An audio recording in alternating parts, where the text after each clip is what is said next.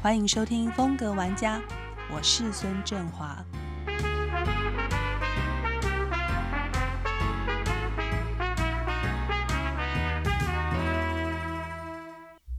欢迎服装设计师窦藤黄跟张李玉清两位好。Hello，大家好。今天要跟两位聊的是，也是一个很热很热门的话题，叫做台北时装周。这是整个时尚圈的人热烈讨论的，大概就在这两三年吧。然后我觉得两位也是发起人，们是让那个振华号召我们，然后大家，一起。谢谢振华，就是把这件事情成真。对我，们真的也没有想到后来成真了。其实只是一个觉得。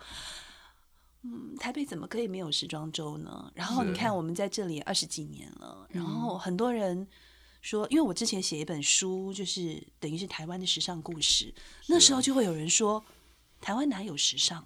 很多人会这样觉得。大家在谈到台湾的时候，就哦，我们有夜市，我们有小吃，大家说台湾台北。我从来不觉得它跟 fashion 能够放在一起，可是你知道我的感觉是因为我在这个领域从大学刚毕业就开始主持节目，是，嗯。然后就是经历了很多的人，然后采访过无数的内容，然后其实很多人都是他会跳来跳去，他先做这个 project，再做那个 project，然后我说：“哎、老师，哦，你现在在忙什么？” 其实就是这一群朋友们，其实台北的这个场域，然后有一些人也经历了五年、十年、二十年，然后作品也很成熟了。然后也很有经验了，那因为这就是我生活的全部。我我因为我就在做节目做了这么久，当人家说台湾或台北没有时尚产业的时候，我就会辩驳，我说不会啊，因为我周围全部都是这样的人。嗯是，然后除了自创品牌，然后也有很多国际品牌，因为我们采访很多，对，然后也有这些外商的经理人在台湾，这些大品牌，LV、香奈儿、GUCCI，其实什么在台湾都有，所以我觉得台湾绝对不可能是一个时尚沙漠。那既然我们有这么多这么多时尚界的人，产业的这个供应链上面的人，那我们在讲还包括其实秀导也很多，这些 styling 的人，其实在台北从来都不缺，一直以来就有这么多人形成这件事情。嗯，可是为什么我们没有那个最核心的时装周呢？其实我当时就是一个大问号，很想去问，然后结果没有想到。就也是因为大家，我相信那个一步一步的把它促成了。那时候大家已经是什么东西啊？对，每个人时尚界的人都会觉得很好玩。其实我也不知道那是什么。其实那时候我觉得跑到立法院去，然后给我一个房间，说这个叫做陈情室的时候，我说。哦，原来我在澄清，因为我也不知道我在干嘛。你也是有一个方向，慢慢的往前走。因为说哦，如果这样做，我们可能会做到。对那我就想说，那我们就做做看吧。然后我也不知道这到底要怎么会不会做到。然后当看到那个陈情室的时候，我就哦，原来我澄清的这件事情就是为什么我们没有时装周，我在为这个事情澄清。然后后来大家都来了，其实每个人都觉得。然后现在每一年有这么多的学生在毕业，很多人都到伦敦，然后到纽约、约法国去念书。其实他们完全知道国际的时尚产业怎么运作，那个是什么事。每一个人都在问为什么台北却没有。那难道我们都要流落异乡吗？到对岸，或者一定要到东南亚，或者是要留在纽约，或者是留在呃伦伦敦敦才能发展吗？我觉得那是一个好大的问号。所以那个时候这么多人在一起谈这件事情的时候，真的是很热血，很热血的。然后我觉得看到经过了两三年吧，然后这件事情真的出现了，也一步一步有变化。然后我想两位因为参与了也是两届，对不对？三届、是是，也一定有很多的不管是感触，当然我觉得开心的成分是居多的。是是，然后是不是跟我们分享一下？呃，等于算是我想二零，你们第二次参与是二零二零，对不对？二零一九是算是进去的第一届，跟我们谈谈这两次参与台北时装周的当时的想象啊，然后嗯，觉得跟你们想象中的台北时装周是不是应该是这样？其实，在参加台北时装周之前的几年，我们都参加了参加了上海。时装周，因为我们觉得对岸的这方面的时尚工业的发展啊、呃是飞快的呃非常快速的，而且它市场很大，然后也很多呃台湾的一些呃时尚的工作者也都到对岸去发展，从设计师到秀导、模特儿各种呃造型师，在那边就遇到好多朋友，哎，你也来了，对对对，然后当然我就一直在台湾做品牌嘛，对，然后后来就刚好振华这边促成了台北时装周的的开始。那第一届的时候，我们因为时间的因素，就第一届没有没有参加，那到第二届的时候才参加。嗯二零一九年的十月，嗯，第第二届，其实因为这个还是一个嗯小 baby，、现在才第三届而已。对然后马上即将要迈入第四届。对不过其实，在国际界没有人用届的啦，大概就是讲几年，因为你要讲几届的话，那个巴黎你到底要怎么算呢、对因为它已经就是形成太久了。对，就是用年呃年，然后春夏，嗯然后秋冬这样子。那确实一开始对台北时装周会有某种想象，觉得它应该像巴黎、像纽约、像上海，对。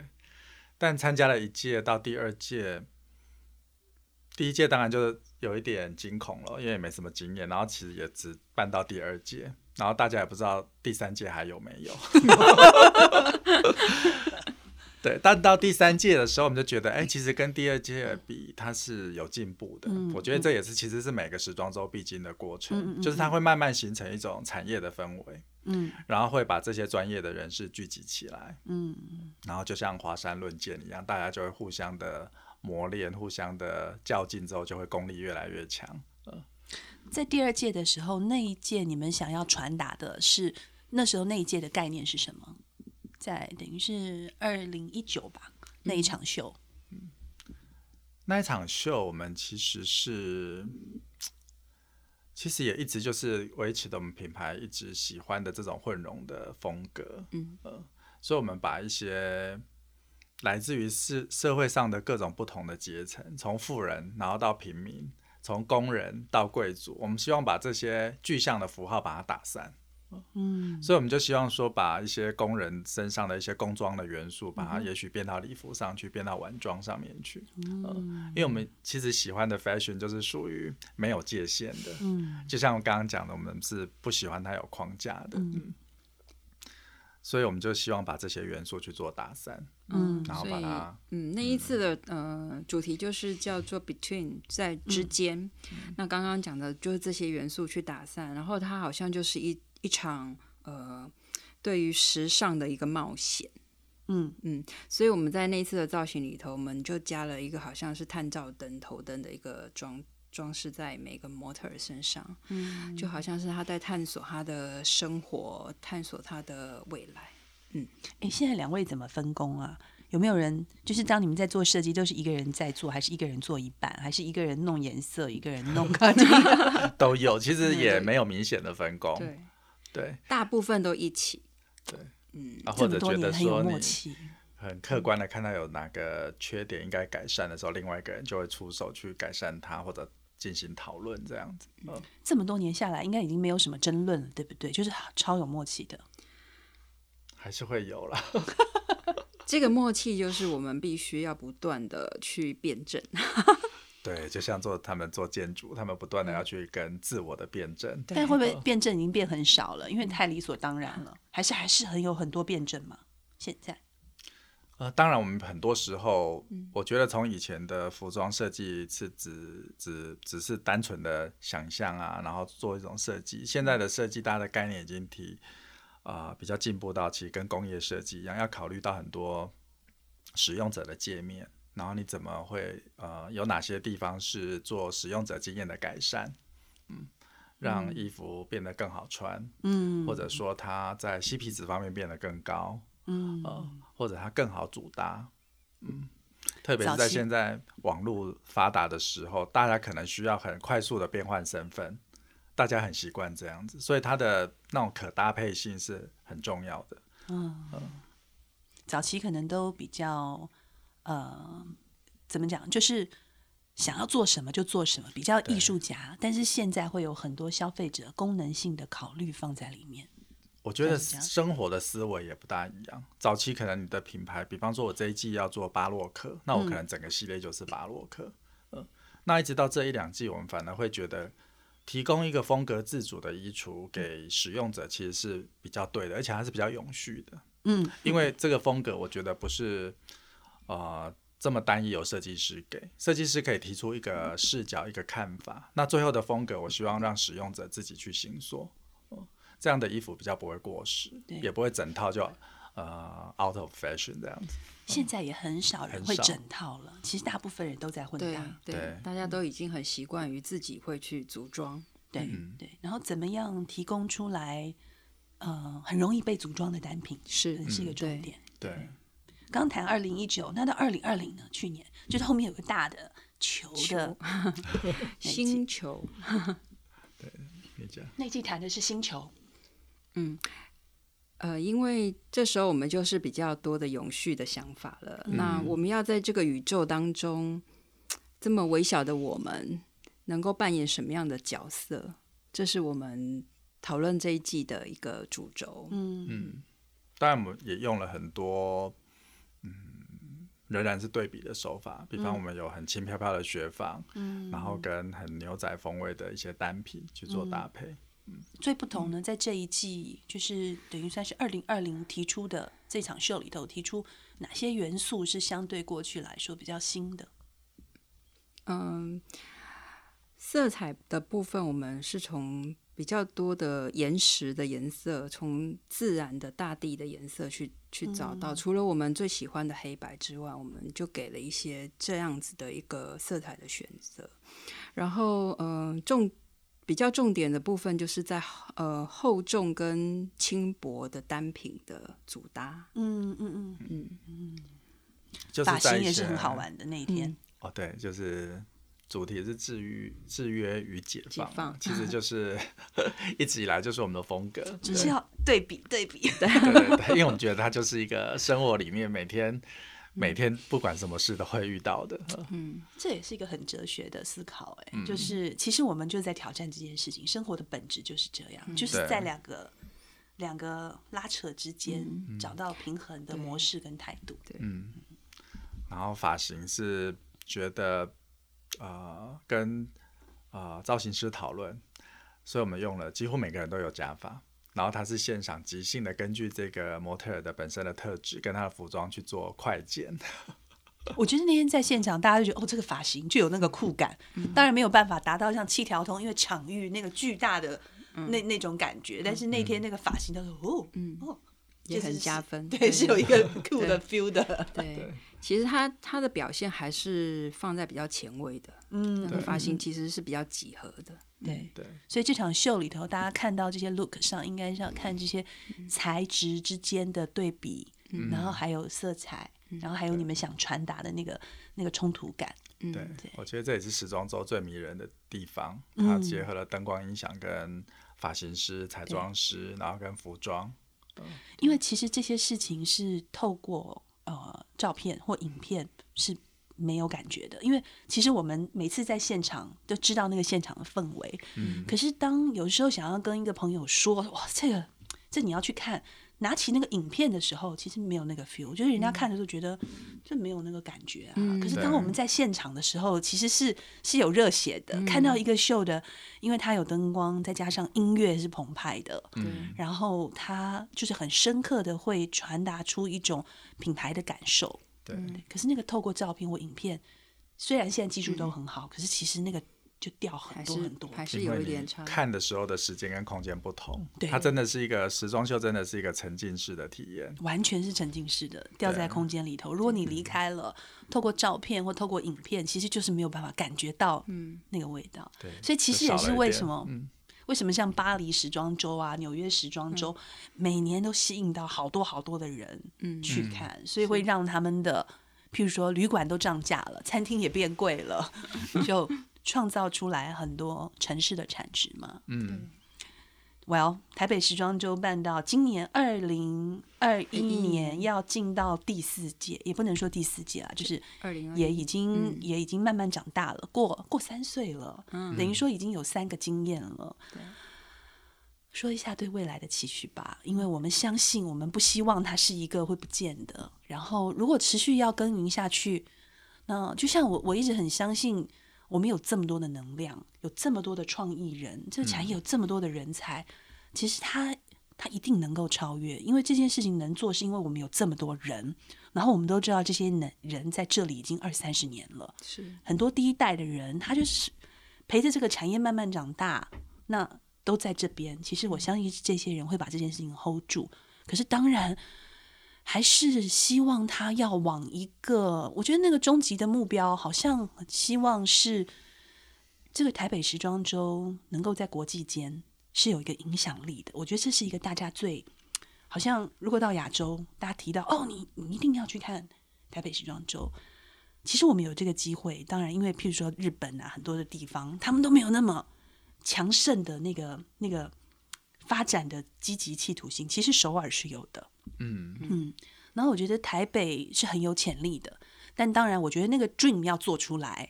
当你没有 dream 的时候，就做不到。可是如果你有那个 dream 的时候，其实这些人就可以把这个事情推到那边。当然，这是我的相信，乐观相信。我们也觉得，特别是在今年啊，经过了这个二零二零的疫情之后，大家其实不会再那么迷信大城市，因为大城市有大城市的风险。反而像台湾这样小而精美的地方，它等于是一个世界的展览馆。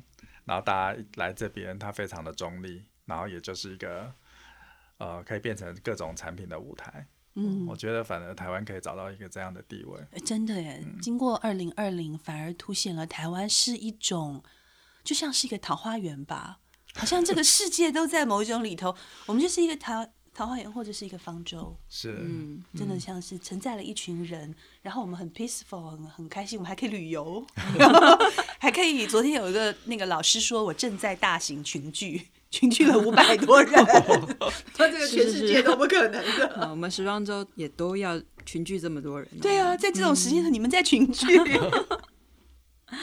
有没有一些对于台北时装周未来的想象？你觉得三年、五年后的台北时装周应该是什么样貌？我觉得时装周它其实不只是一个表演活动，它其实带动了城市的发展，然后最重要的是。呃，集中了产业的专业人士，然后帮助产业的升级。那当然，在一届一届这个升级的经验里面，它刚就可以缔造出后面比较成功的时装周。嗯所以我觉得它的过程其实是它最可贵的一部分。嗯，那到底以后可不可以成为啊亚洲地区或者国际间的一个有代表性的时装周？我觉得也不需要再去对它太多想象，就是每每一年都要有升级，每一年都要有进步，那自然就会该走到什么地步就会走到什么地步。嗯，务实的，务实的，不就是管是亚在亚洲或者在在在世界上，嗯只要是我们这边有这么多的嗯热血的时装人愿意 一起来在这个时间点去投入，那我们就会越来越多的有趣的事情发生。那嗯台北时装周它就会有一个很重要的嗯嗯地位。地位出来。嗯，对，就是就跟自己比吧，对不对？对就是每一次都进步一点点。可能我们因为起步的晚，我们也不能跟邻近比，只能跟自己比。要跟自己比是有进步的。对，而且会让在地的人们人群，他会知道有台呃对台湾的 fashion 有信心。